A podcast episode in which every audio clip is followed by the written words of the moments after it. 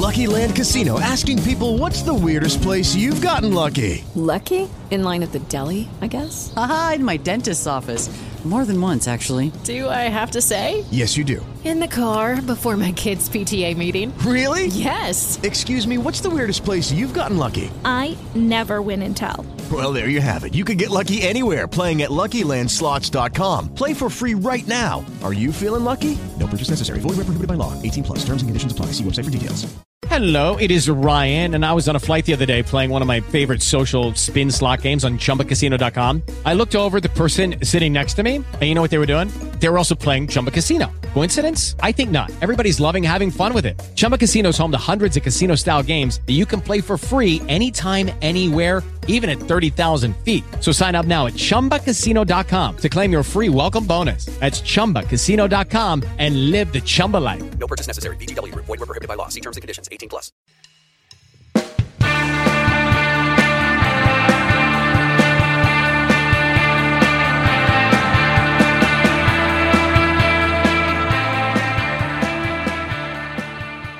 can't believe we're going to do a whole podcast about this. Oh, no. Hello, everyone, and welcome to Batflips and Nerds, the baseball podcast with a British twist. And I am your host, and I am back. It's John McGee. I have left you in the capable hands of my good friends and colleagues this evening for the last few weeks. I'm, of course, not first amongst equals, but this evening it's going to sound like I am. Joining me on whatever the hell is going to come out of my mouth for the next hour and a half, we've got fellow ranter and wizard, evil wizard scarer, Tom Pringle. How are you, mate? I'd like to explain what the evil wizard bit is, if you don't mind, because people are just going to be so confused. I think it will set good context for the content that's going to follow. I'm home alone tonight, apart from the two children. So not technically home alone, but I'm looking after them. And my eldest has had a dream last night that her teacher at nursery turned into an evil wizard and was casting spells on cats, and she didn't like it. So tonight, when I put her to bed, she just started crying like mad and saying, the evil wizard's coming back to get me. I don't like it. And I was like, oh, brilliant. This is great before we try and talk about possibly the greatest upset that's happening in baseball right now. Yeah. The evil wizard, for those of you in orange persuasion, we're going to call him Joe West for the rest of the next hour, bringing a semblance of common sense, rational thought and groundedness to this weird and wonderful world. It's North Wales' answer to, well, pick your baseball analyst. It's him. It's Darius Austin. How are you, Darius? I'm doing well. I'm not sure I'm going to be able to live up to the billing of bringing a semblance of common sense to this podcast, especially now that we've already started on the evil wizards. But I'll give it a go. Well, let's see. I set the bar pretty high. Let's see where we go from there. I haven't prepared for this because I thought, I think there's going to be plenty to talk about, and it feels like after that I've been in San Francisco. I sent you guys a picture of me and Willie May saying the two legends here they are. That seems like about 6 months ago. It was about a week and a half ago. But a lot of water has gone under the bridge since then. And Let's start with the water that went under the bridge last night. Where do we want to start? Do we want to start with Craig Council's galaxy brain, or do we tackle the elephant-sized umpire in the room? Can you hold the rant that's just building inside you back for long enough, John? Good question. I really don't know. Come on, let's do it. Go. Oh, dear. I've calmed down, actually. If it's a good job we weren't recording this at about 9:30 this morning, because I think the absolute fury has kind of boiled for me. I'll tell you what, it's been a funny old day because I have to get up really early for work now. I have to set off super early. I've joined Darius Land. That is getting up super early, and they're very often being baseball on. And so this morning I switched my phone on. I had a notification on my phone that said it was 8-6 to the Red Sox, and I was like, oh good, they won. And it was only about 10 minutes later when I was halfway through a bowl of cereal that I realised it was still happening. So that was a good start to the day. And I took what turned out to be a a good decision to watch, to not watch the end of the game, because I would have missed my train to work, not just because of that, but also because I didn't really want to watch whatever was going on with Craig Kimbrel. And we'll come on to that in a few minutes' time. But yeah, it was only when I was firmly ensconced on one of Manchester's fine yellow Metrolink trams that I caught up with what had happened with Joe West and with Jose Altuve and Mookie Betts and various portly men, some of whom's, cake shelf may have been sat snugly on a yellow line. So yeah, it was a bit of a funny morning, really, in terms of keeping up with that. So for those of you who've been living under a stone for the last 24 hours, Jose Altuve hit a home run in last night's game, and it was called not a home run by Joe West. Let's just be clear about that. That in the letter of the law, 601E, which until this morning I did not know anything about, that was a home run. The ball was over the fence and it hit a man on the hand and it bounced back in. That's a home run. Depending on your angle and depending on your view, Joe West made a call that the fan interfered with Mookie Betts. That also is true. He punched his glove shut. He did. He just did. Somebody has been trying to argue in our Twitter feed that he didn't, that the best outfielder in Major League Baseball, like one of the best players in Major League Baseball for the last 25 years, just closed his glove inexplicably, did not catch the ball. Take your own view, but take your orange-tinted spectacles off. So here are some factual things. Jose Altuve, in the letter of the law, hit home run. Mookie Betts had his glove punched shut. Where you fall in the middle is kind of up to you. And it very much seems, from what I've been following today, that it depends on your credos, your ethos and view of baseball, but also very much it depends on which team you support. So here's my take, which I hope I've been fairly consistent with, which is, one, in the letter and black letter of the law, that's a home run. Two, who cares? Because actually, who wants to see a game decided by some fat idiots sticking their hand in the way? And why could they not just have kept their hands out of the way? Really, honestly, it's not hard. And more's the case, why have the Astros got those seats right on top of the game where it basically asks you to stick your hand in play? Look, it's 6 inches either way.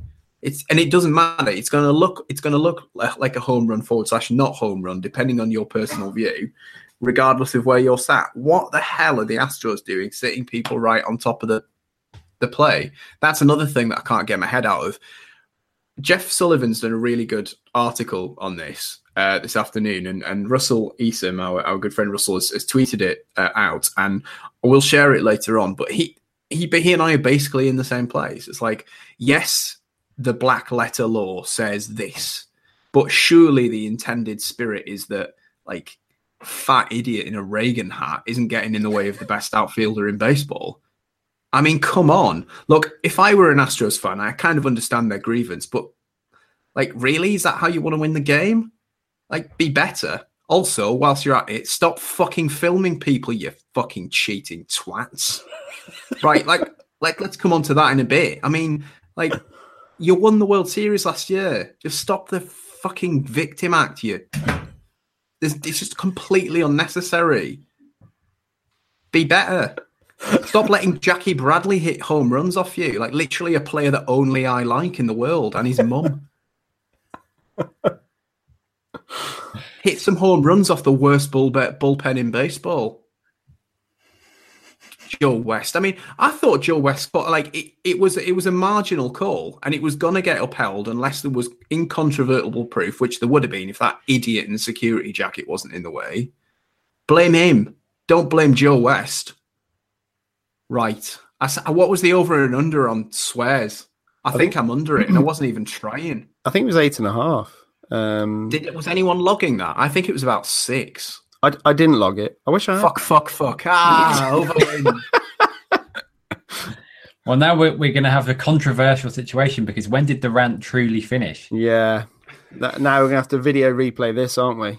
Yeah, yeah, Ben Carter is in the booth, and he's going to video replay this. And Ben Carter's got a Reagan hat on, for fuck's sake. Ben Carter said it was he thought it was a home run. It wasn't foul interference. I said it was a home run, but I also think the law's bloody stupid, is my point. Which people seem to see maybe I'm being a Red Sox homer. It would have been a home run if it had been the other way around. Like, I'm supporting you, Astros fans. Not about the filming, not that, and I'm not supporting you about that. It was the first inning though, and I think AJ Hinch did say, we didn't do enough in the rest of the game, as you've just said as well. So it's not as if like the Astros are feeling aggrieved by this. Well, AJ Hinch isn't. Bregman said something similar as well. You know, I've seen plenty of Astros people say we had opportunities, they made a lot of mistakes and left a lot of guys on base. It was a shame, but I think ideally what we wanted to see was just Mookie Betts get an opportunity to make the play. And if he gets that, I think he probably catches it. And if he doesn't catch it, there's no guarantee it's a home run. It may well just go off his glove for a double. So I feel like sort of the starting point being we would have had a home run is not really a fair assessment of the situation. Yeah, exactly. I mean, that's kind of my point. It's like, there's so many unknowns here because, of course, the best outfielder in baseball could have dropped that. Would he have dropped it? No. But so your point is exactly right. I love it. It's just definite for you. He's not going to drop it. Well, of course he's not going to drop it. Also, Mike never drops anything. Mike Trout says hi. I'm talking purely in terms of fielding ability. Oh, well, in that case, Kevin Kiermaier says hi. I'll give you the best outfielder in baseball, though. Arguably the best outfielder. Yeah, okay, fine. Jackie Bradley says hi. And yeah, you don't want to win the game by a shonky home run in the first, do you? You want to win by a pass ball, like all the best teams. He's having a great series. He's batting runs in all over the place. That he's been a bigger contributor than JD Martinez. It's weird, isn't it? I think you get it with all these series, don't you, in the postseason, where, as Darius said in the last episode, like you always get that one unsung hero that just sprouts up. And as I said to you today, I kind of wish you'd done that preview pod because you definitely would have picked JBJ.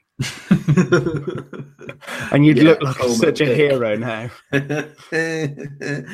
Yeah. Oh, man, he's been so good, hasn't he? That's two game winning essentially home runs and a game winning double. The great man. Yeah, we haven't even seen him flash the leather yet. He's gonna get a controversial catch, you know. R.I.P. Tal's Hill. If you were there, I'd have fallen up it and broken my ankle. You know, that'd got us back for yesterday, wouldn't it? Hey, never mind Joe West, we've got a hill out there, like bloody Jeux sans frontières or something. How mad is it that like Tal's Hill was there just what 2 seasons ago? Like there was a hill on a major league baseball. How mad is it that Tal's Hill was there? Yeah, exactly. Just problems, isn't it? Like, can you imagine if you're talking about football and you went, "Oh, there's a hill in the corner of Ellen Road." You go, "What?" Yeah, there's a hill there. When you're taking corners, you're a little bit higher, so you want a corner on the left hand side. Well, it's Lords, isn't it? Lords, mate, but like they put it there, and that's the other thing about that. It's the other thing that people have written today. Like this stadium is kind of rinky-dink and weird by design. Like the reason that we're having this is because they've designed their stadium to be quote-unquote quirky, which puts the fans right on top of someone trying to jump upwards. It's just anyway. Astros. To my balance to the show, I will point out that the Red Sox have the weirdest ballpark feature of any of the 30 teams. Which bit? The triangle, the low. I was referring to the giant green wall. The giant monster. I thought you were actually talking about that little pipe that JBJ's double rolled along the other day. That was a really nice feature. It was like he was playing Mousetrap. That's been the highlight of the series for me so far. Just really see Marwin Gonzalez like. Oh, how do I stop that? Like, when will it drop? And then AJ Hinch came out. I was like, can I just check that was not a ground rule double? No, mate. It's just weird. Fair call. But that's Fenway's always been weird. Whereas, like you say, Minute Maid's been built to be weird. Yeah, quite. Yeah. Anyway, that's kind of beside the point. The point is just that, hey, Joe West made a judgment call, and that's what he's paid for. Sure, by the letter of the law, it was marginally incorrect. By the spirit of the law, it probably wasn't. And can we just sort of bury that debate right there and move on to talking about two awesome catches, one of which will be remembered, I hope, and one of which won't? Josh Reddick. I mean, let's not forget that Josh Reddick, amazing catch, robbing what would have been a two RBI scoring single, and we wouldn't probably be having this ridiculous conversation. So it's your fault, Josh Reddick. Anyone want to come back on that? Not being so good. I thought exactly the same thing watching it back, because nobody was talking about Reddick. And I was like, hang on a minute. They were about a couple of inches away from this just game being completely over at the top of the ninth. And literally nobody mentioned it in any of the sort of tweets or recaps that I kind of looked over this morning. And then I was like, oh, Josh Reddick just made basically the same catch as Benintendi did to save the game.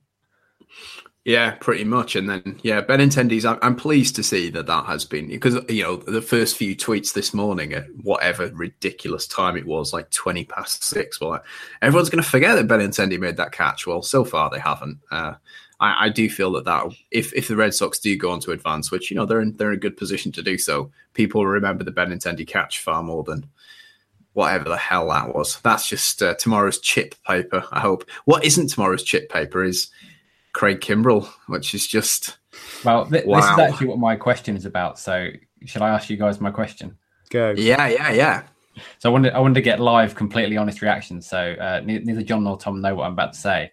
So let's assume that it's game 7 of the World Series, or if you want the ALCS, if you don't want to get too far ahead of yourself, and the Red Sox are, you know, going into the bottom of the ninth or top of the ninth with a 1-run lead. Are you actually able to watch the game? If Craig Kimbrel comes up to the mound, can you do it, or do you just have to walk away and stop watching? Tom, I'm going to let you go first on that. I really don't like watching anything on TV that's like surgical or blood or guts or anything like that. I'm the sort of person, and anything where, like, you know, kids are hurt, like 24 Hours on A&E, where there's like kids hurt and stuff like that. It just breaks my heart completely. So I have to walk out the room. However, when it comes to Kimbrel pitching, I have to stare at it. I can't look away, and I just have to watch it. Like this morning, I woke up at 5:00 and I didn't need to be awake. But again, like John, I looked at my phone and gone, oh, the Red Sox are leading and they're going into the 7th inning. This could be interesting. And as soon as Kimbrel came out, I thought, well, maybe I could get to sleep. And then as soon as, I think he walked the first hitter, didn't he? And I was like, I need to stick with this. I have to stick with it. And I should have been going back to sleep, but yeah, I think I'm going to watch it. I've got to, because the lows are incredibly low, but the highs are incredibly high when it's all over. So yes, you would. That's a long way of saying yes, you would. So I was. So I think I answered it. Like I said, I decided to have a shower rather than watch it. Well, yeah, I wanted to ask the question free. There's no work pressures. You don't have to think about getting to work. Your choice is simply you can stay and watch, or you can walk out of the room and, I don't know, read some Stendhal or something. Well, look. Oh, no, gone. My mic's gone again. It does this every... I say it's back now.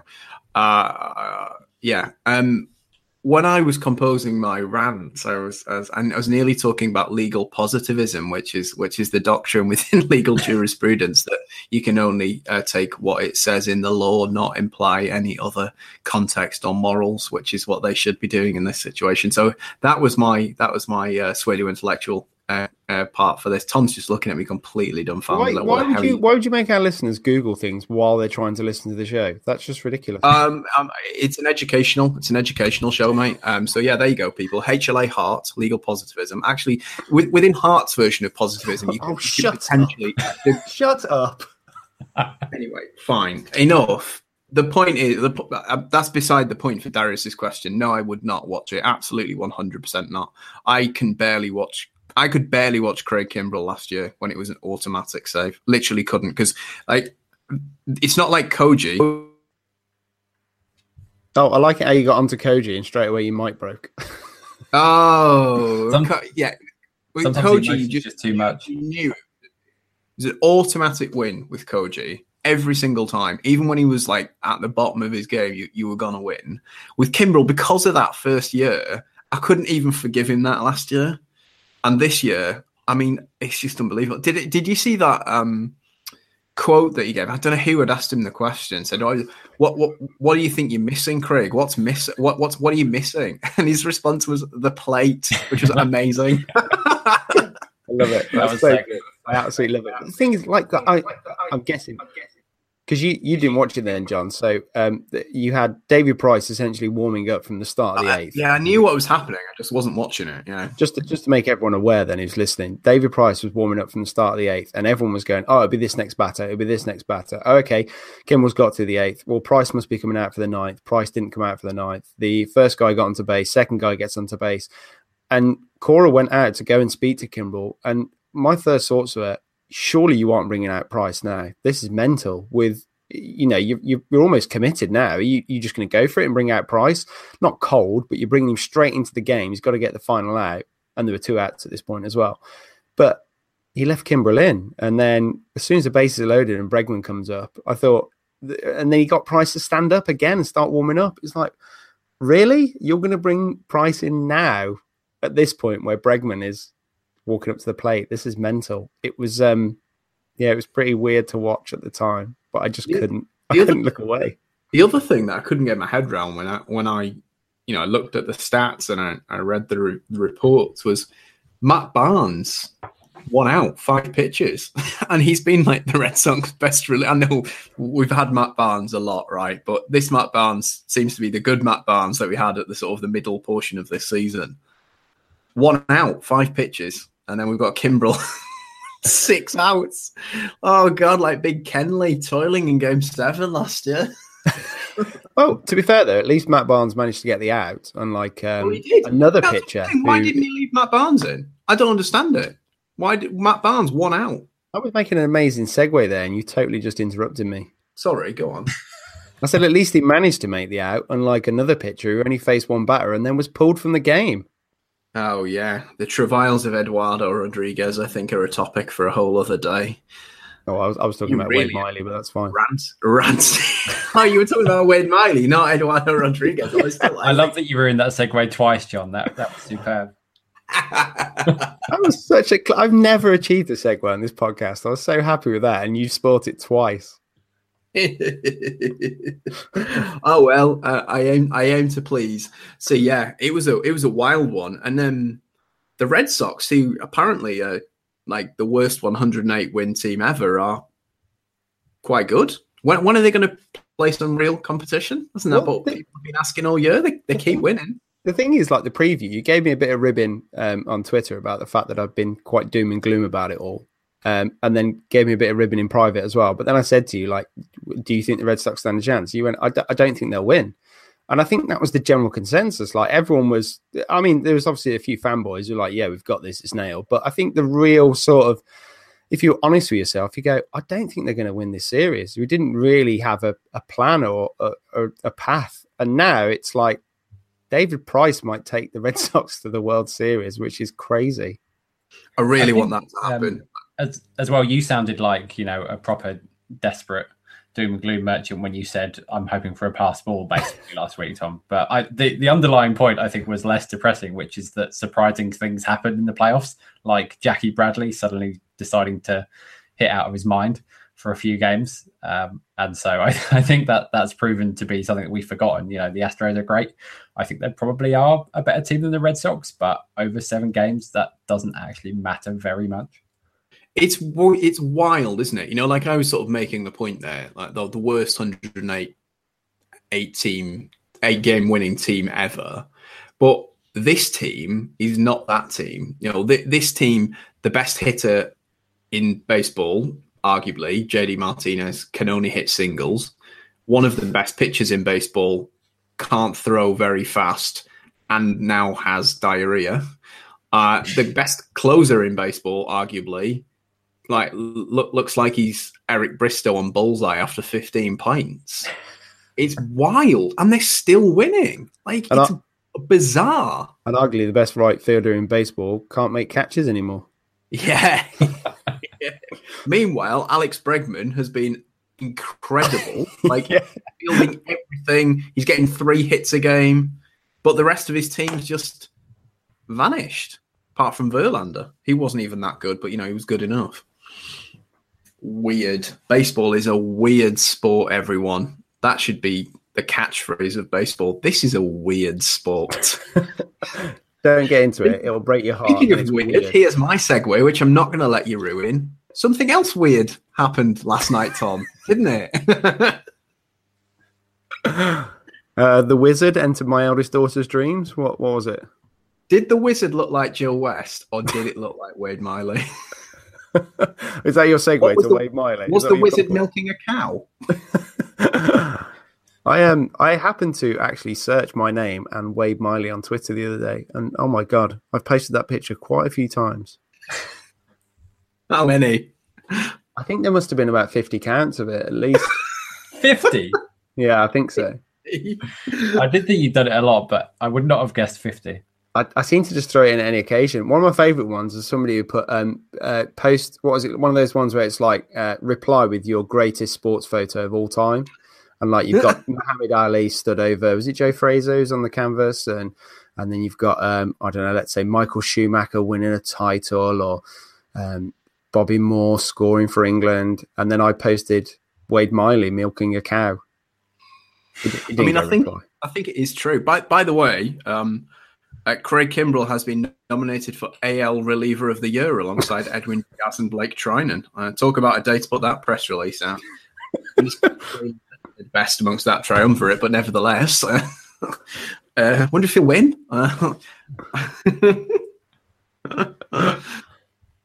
Anyway, sorry. Yeah, so Wade Miley. I mean, I think you were quite within your rights to put that picture there for the greatest sports photographer of all time, because I still cannot believe it happened. Like, I can't believe it happened. Like, I can believe... No, you've gone again. No, you've gone again, Michael. You've gone again. I've gone again. I'm back, Michael. No, I can't believe the cow happened more than I can't believe what happened last night.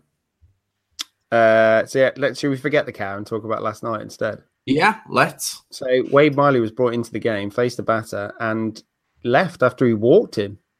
Which was weird, and there was a lot of concerns about injury, etc., and why has he been pulled, and then it turned out Ken Rosenthal, just dropping a Rosenthal bomb, said that this was the plan all along. They were going to let him face one batter and then leave, which, if you've ever listened to Effectively Wild, which is a very popular baseball podcast, they've spoken about this plan for quite a long time, saying if you put a starter up there, the opposition sets a lineup to try and combat that starting pitcher, and then just pull him after one batter and bring somebody else in straight away who's warmed up. And that's essentially what the Brewers did. It didn't quite go to plan, but it still outfoxed the Dodgers a little bit in one game. Yeah, I mean, it was our old friend Toby Bellinger, wasn't it? He was the batter who was due to get out as the loogie and failed to do so. So, yeah, a bit weird and wonderful. The Brewers, they've kind of cratered at the worst possible time, haven't they? They're just... Lucky Land Casino, asking people, what's the weirdest place you've gotten lucky? Lucky? In line at the deli, I guess? Aha, in my dentist's office. More than once, actually. Do I have to say? Yes, you do. In the car, before my kids' PTA meeting. Really? Yes. Excuse me, what's the weirdest place you've gotten lucky? I never win and tell. Well, there you have it. You can get lucky anywhere, playing at LuckyLandSlots.com. Play for free right now. Are you feeling lucky? No purchase necessary. Void where prohibited by law. 18 plus. Terms and conditions apply. See website for details. They scuffled it. They should have won. They should be through by now. They should have won all four games. Like, the Dodgers are just not a very good side. Like, the Brewers actually, regardless of their stinky pitching, are actually a better team. They just haven't been able to do the thing 2 games in a row. So that one looks like it's going to go. And if, I kind of get it from Council's point of view. You know, Kershaw's just a loss, isn't it? You know, well, he wasn't in the first game, but still, you know. Interesting. We're going to talk about something else in that series, though, aren't we? Not a bad idea to assume that you're going to lose to Kershaw and try something interesting. The thing that interested me was that Bellinger was hitting leadoff, which suggests to me that Dave Roberts might have seen this coming, or someone in the Dodgers front office may have thought that, because Bellinger hasn't been very good against lefties. And so I think the last thing you want to do is put him leadoff against a guy if you think Miley's going to go 5-6 innings. I think they probably wouldn't have done that unless they had a sneaking suspicion that the Brewers might be going to try something here. Then he got walked anyway, so it didn't matter. And Woodruff actually pitched pretty well for most of the game. So I think it kind of worked, but maybe the Dodgers were not quite as blindsided by it as the Brewers would have hoped. That's interesting. So I didn't actually look at what I was so wrapped up in. What the hell was going on last night, this morning, sorry, that I missed out. Woodruff's line, 5.1. Yeah, he pitched pretty well. Only 3 runs. And that's crazy. They kind of got to them later in the game when it was, you know, he was tiring a bit and then the bullpen couldn't hold them off. So it wasn't the flaw with Woodruff, really. It was just later on the Dodgers eventually got it together.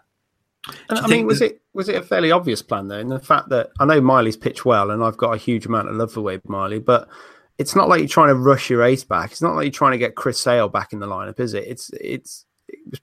Was it that obvious? Because he was pitching on short rest, and he never pitched on short rest, according to tweets that I've seen before the game. So maybe the Dodgers knew, and maybe everyone knew, but we're just keeping it quiet. I wonder as well what it was like being, because I think Woodruff was up, you know, at the start of the game, obviously, and presumably he would have had to make some preparations before the game. So I don't know whether anything there would have tipped the Dodgers off as well. I mean, the lineup card has to be in before that, I guess. So maybe that didn't make any difference. But I'm guessing, you know, the confusion in the broadcast booth and in the stadium seemed a bit unwarranted, given that it must have seemed pretty clear, you know, pretty funny that there was a reliever up before Miley was even making his first pitch, I think. Mm. Talking of Kershaw briefly and in passing there, another 7+ inning appearance, 1 run in the playoffs. Are people ever going to stop going on about him being bad in the playoffs ever? Or because he's not, he's just a baseball pitcher.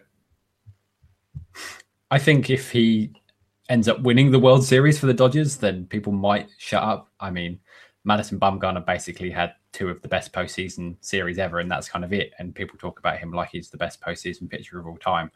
So I think these are the kind of things that sway narratives. And, you know, if he pitched a shutout in the World Series, then people would probably change their minds. But everyone's kind of waiting for him to have the next bad postseason start, the way the narrative currently is. And if the Dodgers don't win the World Series again, I don't think it's going to change that much.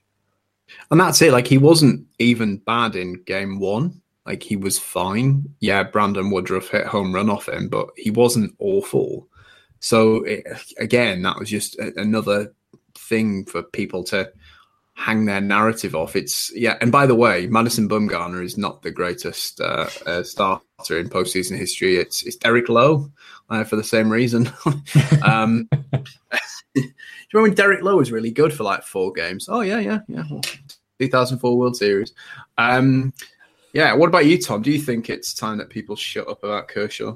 I think that will they? Like you said, like Darius made mention of the fact that unless he wins a ring, people aren't going to be that interested. Well, some people aren't going to be that interested. And you're only going to remember the bad performances. You're not going to remember the good ones. I mean, he had 9 strikeouts last night. That's pretty impressive in the postseason. And as we've seen in recent games, starters aren't really going that long in the postseason. So for him to go 7 innings and get 9 strikeouts away is pretty incredible.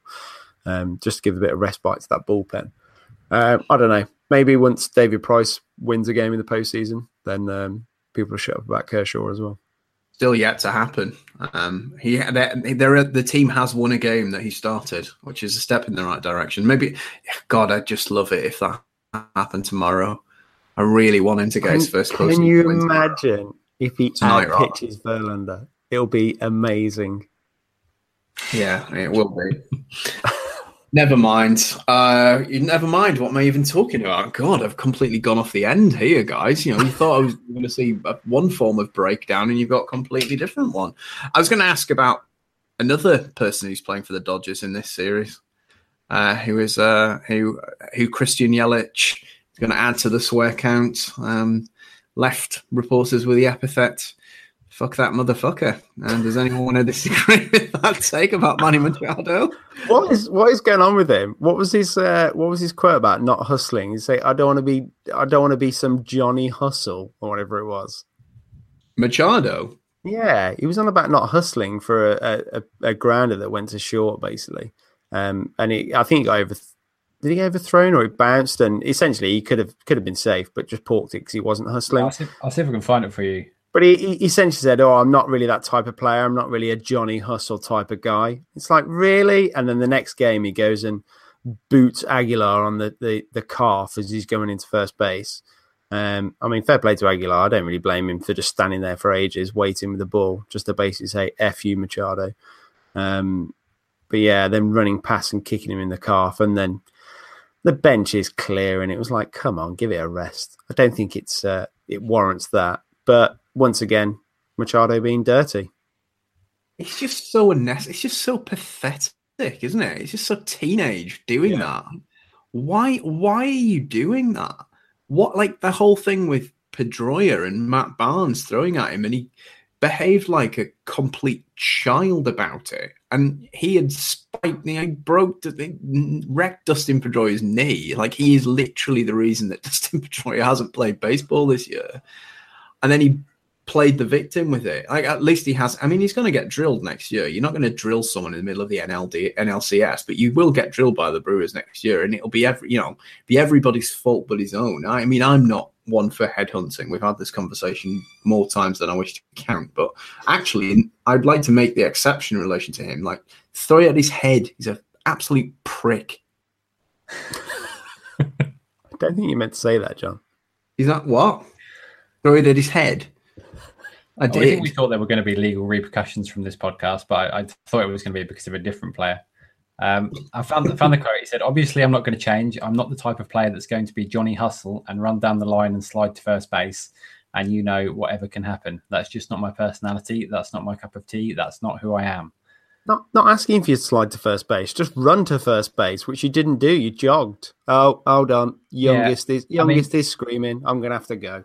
Later on, it sounds like he realizes, he says, you know, it's my fault. It's just my mentality when I'm in the game. I've tried changing it for 8 years and I still can't figure it out. But one of these days I will. So it sounds like he knows that, like, he should be hustling. But when he's playing the game, it, like, his brain won't let him or something. I don't know. Well, that's just ridiculous. I mean, that just makes him, like, unlike every other baseball player in the world ever. I mean, what is he trying to... I can't be Johnny Hustle. I mean, it's not like David Ortiz, where his ankles basically don't allow him to run. It's crazy. And how can you be, I'm not Johnny Hustle on the one hand, and then on the other hand, you know, deliberately leaving a little sly kick in on Aguilar and, you know, sliding studs up on Dustin Pedroia. You're either one or you're the other, mate. You know, you can't just change your personality to suit whatever meets the occasion. Did you have any thoughts on it? I mean, he's just a bit of a petty baby, really. Yeah, I think it seems like I've certainly played sport with guys who just become completely different people when they're on the field. Mm. And like when they look back afterwards, they're kind of like, what was I doing out there? But it seems like they get in the zone and they just have this mentality about the game. But it's a weird combo of, like, he seems to sort of, get in these incidents that, like, some people might attribute to, oh, he's just playing with passion and, you know, he's really kind of in the zone and he's not thinking about what he's doing. And then also, like, just jogging down the line, like he doesn't care. It seems like a very strange combination. And yeah, he doesn't really seem to, his quotes are all over the place here. He said, I look back at the video and I'm like, whoa, what was I doing? Like, this is a pretty strange interview. Yeah, I've not read all of it and I've not seen all of it, but yeah, so he did express a degree of remorse about doing that. Then this is just about the hustle play specifically, but presumably he's also, if he watches himself with these later incidents, but perhaps he's feeling the same thing because he kind of seems surprised about how he looks on the video doing it, and so. I'm guessing that maybe he's not that aware of what he's doing and how it looks to people watching him. Yeah, perhaps. But, you know, he's endangering his fellow player. It's just kind of the one thing that you don't do. You feel like you would know, yeah. Yeah, I guess. Oh, anyway. So enough about Manny Machado, enough about Joe West. Has anything positive happened in baseball this week apart from the reemergence from his cocoon of Jackie Bradley Jr.? It feels like a pretty downtrodden podcast to be having in the middle of two championship series, which have been pretty compelling. Do you want to try and talk us back from the figurative ledge. Well, I mean, I think they've been two really good series so far, and it's unfortunate, obviously, that the Red Sox Astros had this controversial play, and that Machado has been kind of getting all the headlines for these dirty plays as well. But overall, they've been very competitive series. We haven't really had much in the way of just blowout games or dull contests. Mm. And I think we really needed this after the divisional series, which, aside from a couple of games, really were pretty bland. I think it's kind of ignited the playoffs, and we'd like it ideally to be without the kind of controversy that we've seen so far. But I think even if you can kind of take away the home run issue last night, that was just an incredible game that we had, and it's been a really good series so far. So, yeah, I think there are lots of reasons to be positive. This has been the kind of playoff baseball that we saw for pretty much the whole postseason last year. And it's nice to see that they seem to be all fairly evenly matched teams, and we've kind of got contests. I think the Braves and the Rockies in particular didn't really look ready to be where they were, and that kind of left us with a bit of a disappointed taste in our mouths, I guess. Yeah, the Rockies just sort of they deflated, didn't they? Maybe they should have signed some hitters after all. I'm sure Ben doesn't want to hear us rehash this, but yeah. Everybody was saying all season, this is pretty historically bad Rockies offense, and there's only so much the pitching could do. And they scored, 2 runs in 3 games? You're not going to be anybody doing that. So, yeah, it was disappointing for it to be such a damp squib. But I'm glad that we've had these competitive series. And I think you're always going to get controversial plays in the playoffs that are made more controversial because everybody's watching it. You just get that focus. And I think we would, if this was a regular season, we would not be talking about this even a tenth of the amount that we are now. So it unfortunately gets amplified, but I'm sure there are going to be good games that are just good games that don't have any massively controversial incidents in them. Yeah, by the way, I was looking at my phone there because something just caught my eye, and it was that Dayton Moore has, I regret to inform you, been at it again, Luke Heimlich. So we'll just let you go away and do your own research on that one. Just goodness me. In the middle of me asking you, has anything positive happened in baseball this week? And I'm there listening to you intently whilst thinking, oh no. Anyway, it's been a good couple of series. I think I totally agree with you that it has been completely competitive, and regardless of the faults. In fact, maybe some of the faults of the teams that have been taking part are what have made it so compelling. I think the fact that the Red Sox could just buckle at any moment, the fact that this is a sort of low key, slightly under par Dodgers team, quite aside from the one they had last year, but then they've had really good pitching. The Brewers, like, what are they doing? Like, what is this pitching unit? Like, who even knows? Like, you've only got one Josh Hader, and you can only use him once every other day because he can't pitch on consecutive days. So, yeah, it's been nothing like any playoffs that I can remember. Certainly, the championship series have not really reminded me of anything, because even when the Indians were having their World Series run with Miller and with what's he called, the closer, Cody Allen. Yeah, it was just one team doing one thing that was different that everyone was talking about. Everyone's ignoring the fact the Cubs are absolutely brilliant this year. There's something weird and wacky about all the teams, even the Astros. I think they've been bullpenning quite strongly. You've got someone like Tony Kemp out there making a massive contribution, which for someone like that tall is really impressive. So yeah, it's been a good couple of series. So what's your as the impartial observer? Maybe you're the best place to say how you think these are going to go. So we've got, as it stands, well, you're not impartial because you don't like the Dodgers, but let's just place that to one side. So start with the NLDS 3-2. Do you think the Brewers have got it in them to hold back those 2 games at home? I took the Dodgers at the start, and I think I'm still going to take them. I saw earlier that this is the first time I think the Dodgers have failed to hit a home run in 3 consecutive games now. That only happened twice all year, and the first time was the first series of the season, I think, in San Francisco. So I'm not expecting their bats to stay this quiet over the weekend in Milwaukee. I think that, as well as the Brewers starters have done, I think this is a little bit of a step too far for them, and I think the Dodgers lineup is pretty damn good in almost every spot, and they've got the pieces to mix and match and counteract that bullpen as well. So I think I'll still stick with them. I think they've obviously got the starting edge as well, and now just winning 1 out of 2 is the sensible choice. So I'm going to go with Los Angeles, as much as it pains me to say it. Don't know who's going to get those starts. Is it going to be? I assume it's going to be Buehler and Hyunjin Ryu. If previous, I think they've announced Ryu for Friday night. I don't think they've said who's going to start Game 7 yet. So it has been Buehler, but I think he's starting to look pretty tired. I think he's 60 plus innings past his workload from last year now, and he's not been quite as good as he was over the second half. So I do wonder whether they would maybe turn in a different direction for that. And on the other side, you've got Red Sox 3-1 up miraculously, need one more win. Are they going to get it? And if so, where? I think they'll get it. Obviously, we talked last week about how important Sale is, and it sounds like he's not going to make it back until Game 6 at least, and then we'll see. It's not the best situation, him not being fully healthy, of course, but I think if he's back on the mound, I'd like them to win that game. So I'll say that Houston will make it a little bit nervy by winning tonight, but then Boston will win at home on Saturday and save you from a Game 7. Yeah, well, which our ace would be on the mound for that, Nathan Eovaldi. So, it'd be a banker. That guy's just pitching himself into a 10-figure contract, isn't he? He's been pretty amazing. Yeah, it's been great to see.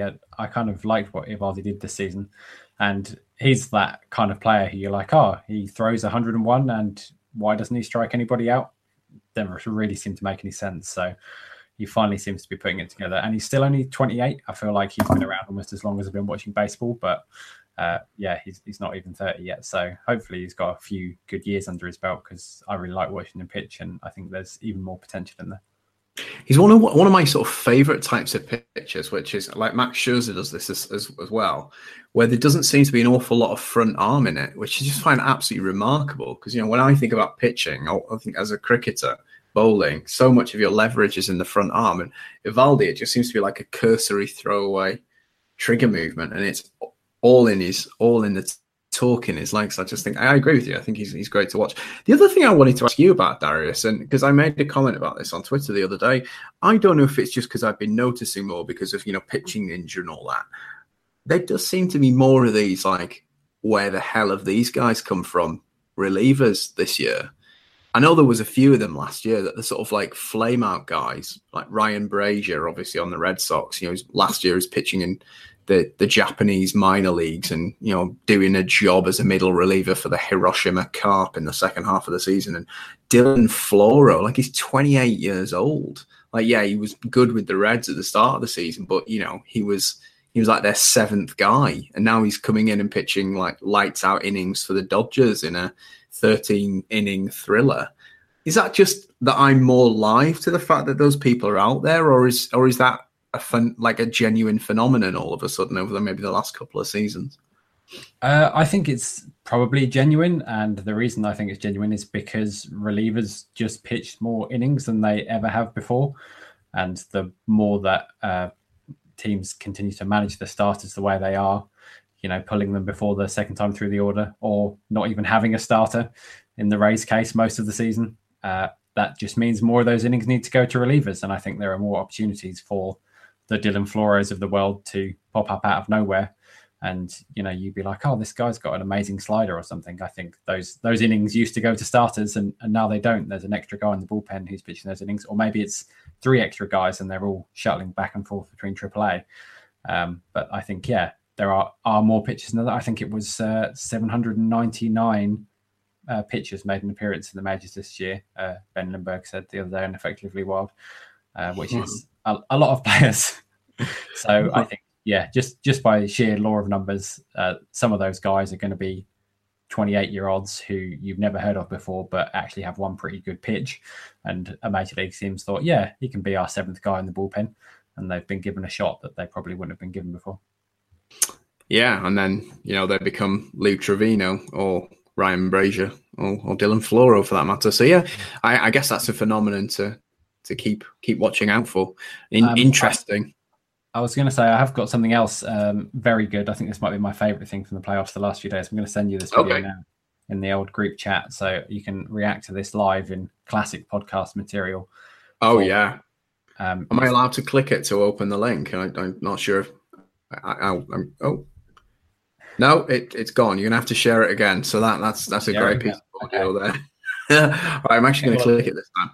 I'm assuming if you haven't seen any of last night's. Oh, yeah, I have seen this. This is so for those of you who haven't seen it. Oh, God, I'm going to have to click cookies and then I'm going to have to let it load. Oh, God. Here we go. ESPN for the royalty. Thank ESPN. Oh, now it's got an ad roll. Oh, sod off. I don't want three. See, this is what you do when you try and go multimedia, Darius. You've just given me a flipping ad roll there. I think this has been very entertaining content, personally. But because we're not going to get to hear that was Clayton Kershaw, throwing a curveball to Eric Kratz, which you should go away and look at because it is immensely amusing. I think ESPN say he makes Eric Kratz look silly, but he does look. Eric Kratz looks like he's like one of the Keystone Cops or something out of Morecambe and Wise at their finest. I think what my favourite thing about this is it's a beautiful 73 mile per hour curveball, and Eric Kratz does look silly, but the thing I like the most is that he realises he looks silly like halfway through his swing. He just gives up on it. Like he sort of does this sort of, kind of imitation swing. Like he just knows that he looks so daft that if he takes a full-on swing, it's going to be even worse. So even he's there, like halfway through this curveball, he's like, oh, yeah, this guy is much better than me. I'm giving up now. Yeah.